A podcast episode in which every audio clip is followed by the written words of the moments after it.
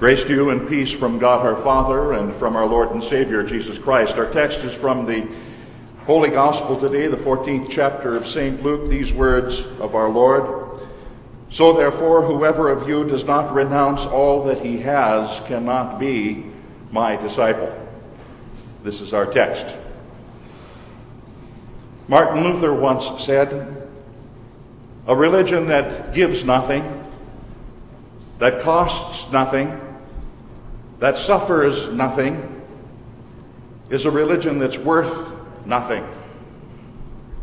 And Luther was right. He was simply repeating and echoing what our Lord Jesus makes so clear in the gospel reading for today. Words that need to be understood in their setting. What was the setting that took place as Jesus announced these words that we just heard? Jesus and some of his disciples were getting into a boat. They were about to cross over the lake. And just before they do, Jesus addresses this great crowd that had gathered about him, a large crowd. And it was a mixed crowd. It was a crowd of people, many of them who were there just to see who this Jesus was and hoping that he might perform one of the many miracles that he was known for performing. That they might be able to see for themselves some miraculous event take place and transpire. That was one group in this large mixed crowd that was there. But there was another group as well a group of men who were determined that they were going to find a rabbi that they might follow. Because that's the way it would work back then. You would seek out a rabbi to follow if you were interested in becoming a rabbi in time yourself. You see, that's the way that, that rabbinical training would take place back then. You would first of all, as a young boy, attend the school of Torah where you would learn the Torah, the first five books of Moses, for the younger years of your life. And then after that, you would go to a rabbinical college of sorts. And following your training in that rabbinical college, you would then proceed to look for a rabbi that you could follow. And so, to be sure, some of the people that were there that day in that large mixed crowds weren't there simply to see miracles. Perhaps they'd seen them, but they were there instead looking for a rabbi that they might follow, sort of to feel Jesus out, to see if he's the type of rabbi that they would like to follow after. But Jesus, the rabbi, as they would soon discover, is not like other rabbis. Because Jesus is a rabbi who chooses his disciples, his disciples don't choose him. Jesus chooses his disciples. In fact, picking up on that distinguishing difference, Jesus would later remind his disciples in the Gospel of St. John, he would say, You did not choose me, I chose you. A truth well worth remembering, especially in our own day when there are so many who would call themselves disciples of Christ and attribute it to their own choosing him. Whereas indeed none of us are disciples of the Lord unless he first has chosen us to be his own. Secondly, Jesus was not like other disciples in his day in that he didn't want followers to come after him just for the sake of having followers come after him, of having large numbers of people there. He wasn't interested in numbers, as so many in our day are. To be sure, he desired all to be saved. He had come to give his life for the sake of the whole world, for every sinner who has ever lived and ever would occupy space on planet Earth. He was interested in the salvation of all. He indeed would give himself for the salvation of all, but he's still not in the numbers game. To paraphrase the great 20th century Lutheran theologian Hermann Sasse, he says, Our Lord's predilection for small flocks is evident in that he said, Where two or three are gathered together in my name, not where two or three million are gathered together in my name, there I am in the midst of them. No, his disciples, though they be few, and indeed they would be, because there were many of those early disciples who then left Christ and turned away from him. And Jesus even turns to the few who would stay with him and say, Would you depart from me? Would you leave me too?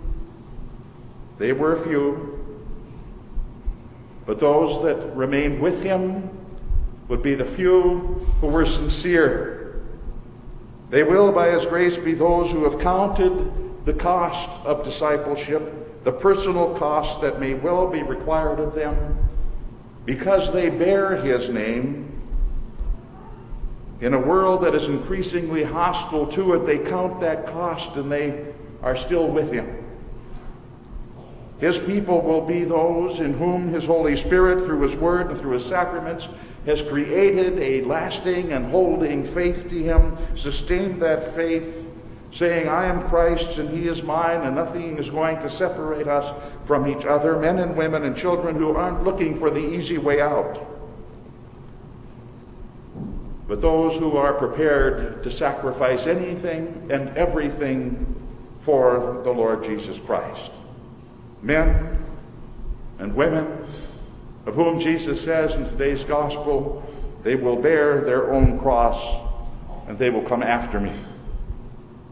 The image Jesus uses, you see, is that of a cross bearer.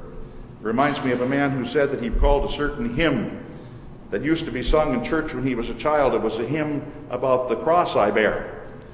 And he always thought they were talking about a cross eyed bear and he said, I hope if I ever get stuck in the woods that I'll run into a cross eyed bear so that he doesn't see me so well. That's not what we're talking about. And there are people today that confuse it as much when we hear about bearing our crosses. It's not bearing the simple little irritants in life that we might experience. It's not the, the headaches that we have, be they migraines or otherwise. It's not putting up with, with backaches and all the other aches and the pains of body or the irritations of mind. That's not what Jesus is talking about when he's talking about us bearing our cross. That's not it. When Jesus talks about bearing our cross, he's talking about death. The cross, you see, was a symbol that was synonymous with death. People looked at a cross and they thought death. They didn't think little irritants that you would bear for a while and then set aside for a day or two. The cross equaled death. It was a symbol of persecution and great suffering that always and ultimately led to death. Today, because of what Christ accomplished for us on that death cross, it has for us become a, a symbol of beauty. It's become the symbol of our faith, the symbol that we love, a beautiful symbol of our salvation, of our justification. But in the text, when Jesus spoke of bearing a cross, the people then heard the word cross and they thought skull and crossbones. They thought death. More like the electric chair in our day or a lethal injection syringe. Not something that you'd simply admire as a, a piece of jewelry that you might wear, as is done in our day, not something about which you'd go up to somebody and you'd say, Oh, I love that miniature electric chair that's hanging about your neck. Where could I get one of those? Or what a beautiful lethal injection syringe you're hanging about your neck. Where did you get that? When Jesus talked to the disciples about bearing a cross, the cross was not the benign symbol that it is in our day. Far more than a piece of harmless jewelry. The cross was the most agonizing, tortuous mode of execution that was known to man. It was the noose. It was the electric chair. It was the lethal injection of his day. It was much worse.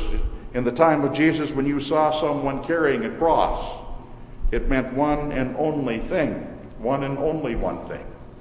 It meant that they were as good as dead.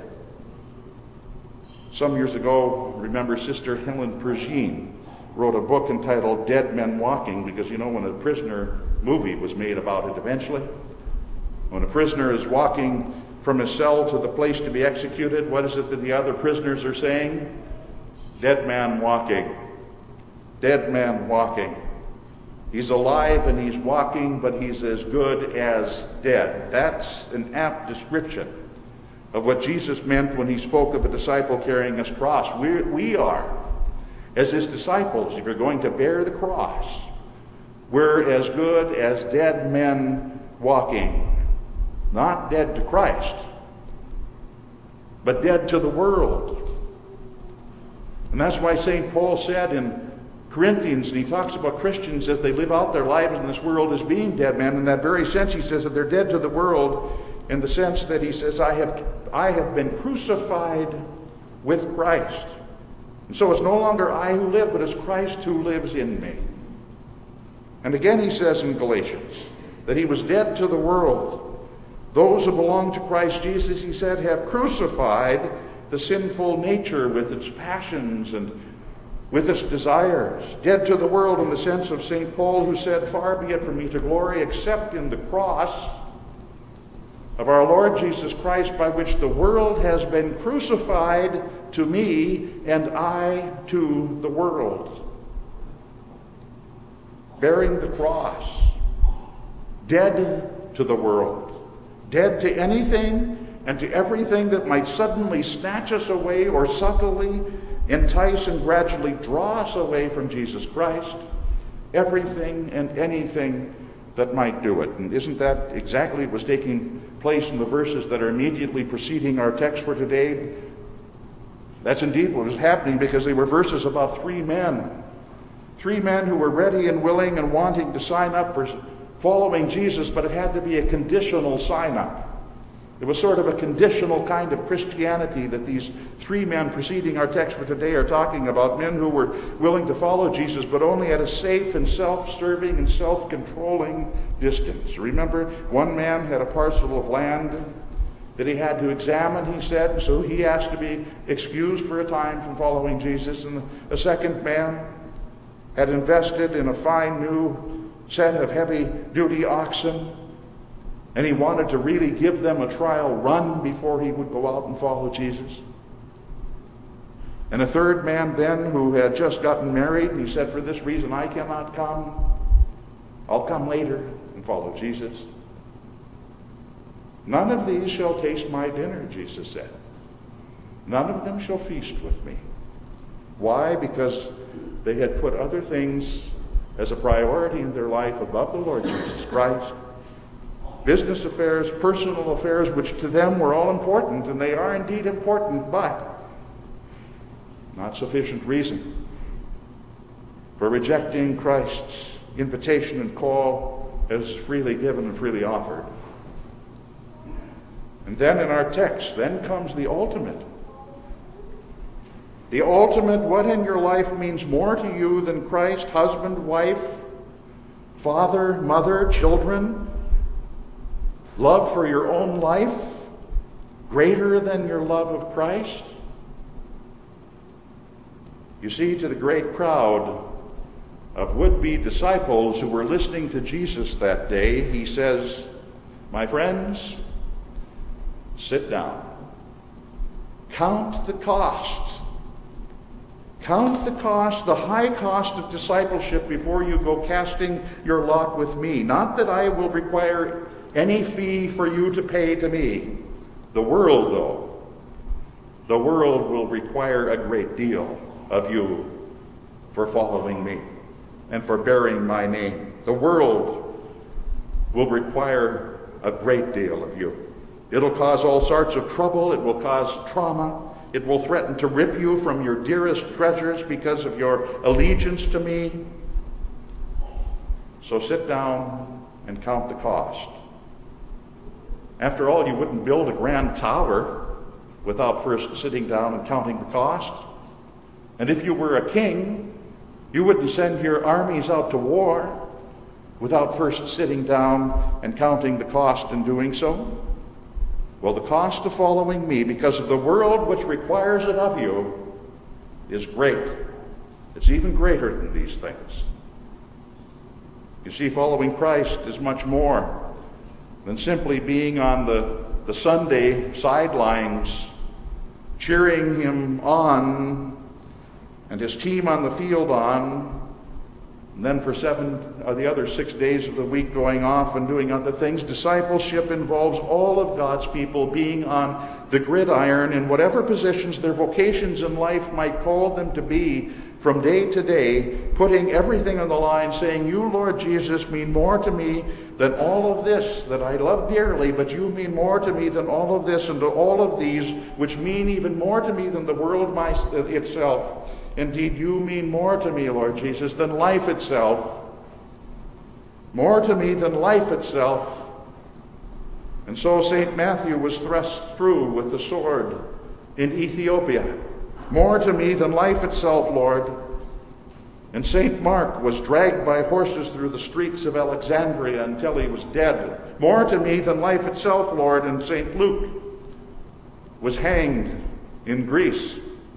More to me, Lord, than life itself. And St. Peter was crucified upside down outside of Rome. And St. Paul was beheaded outside of Rome. And James the Just was thrown from the pinnacle of the temple over a hundred feet, surviving the fall only then while he was on the ground to be bludgeoned to death by angry men that came with their clubs to beat him to death.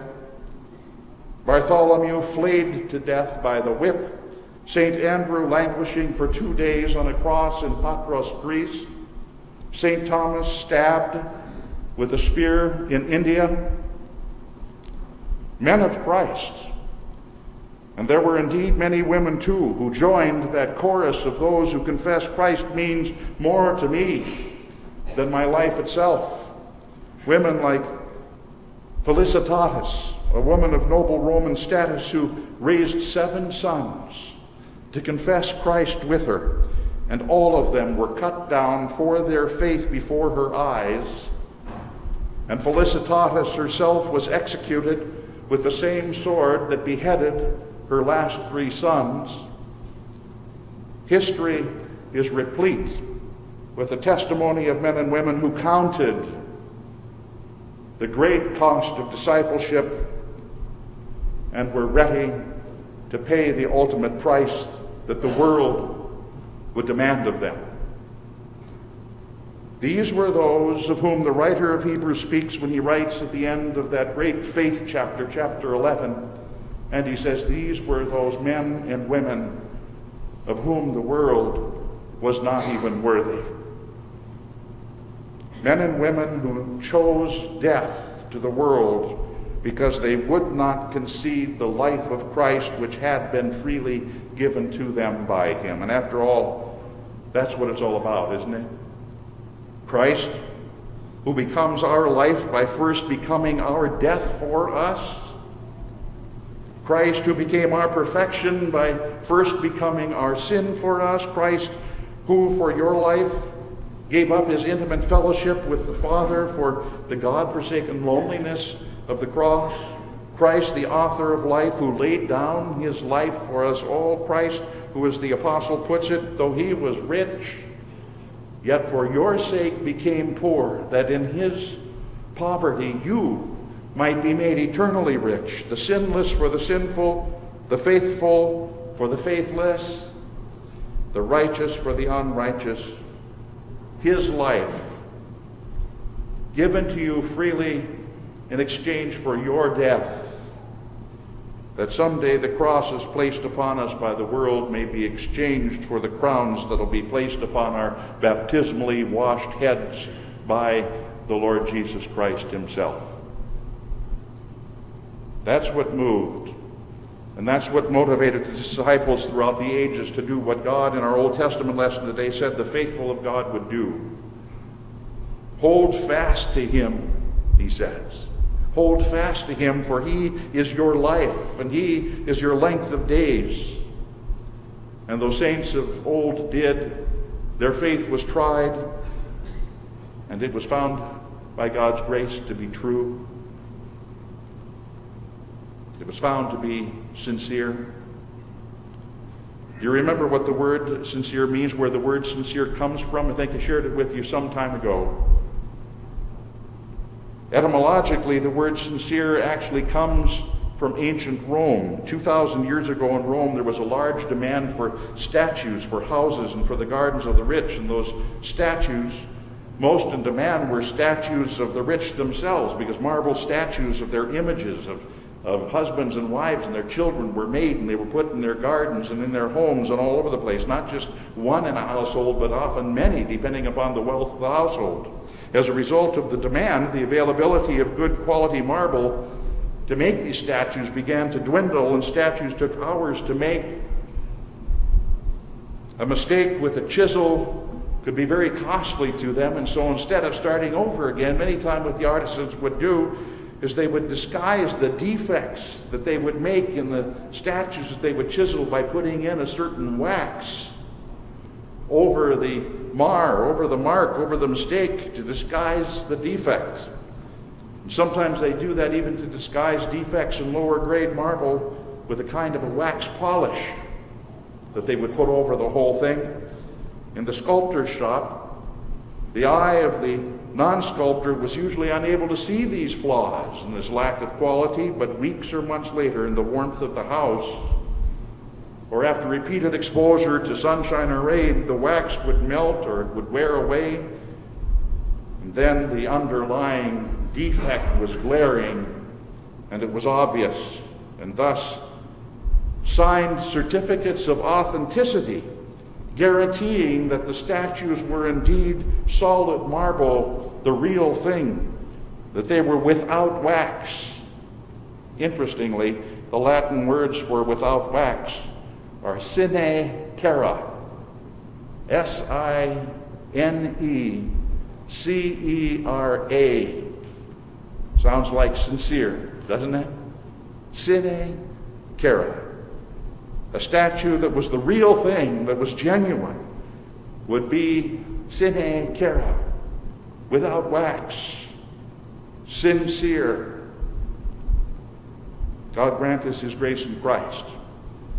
Because as He does, our faith in Christ, when tried by all of the fires of adversity, will prove to be sincerely His. In the name of the Father, and of the Son, and of the Holy Spirit. Amen.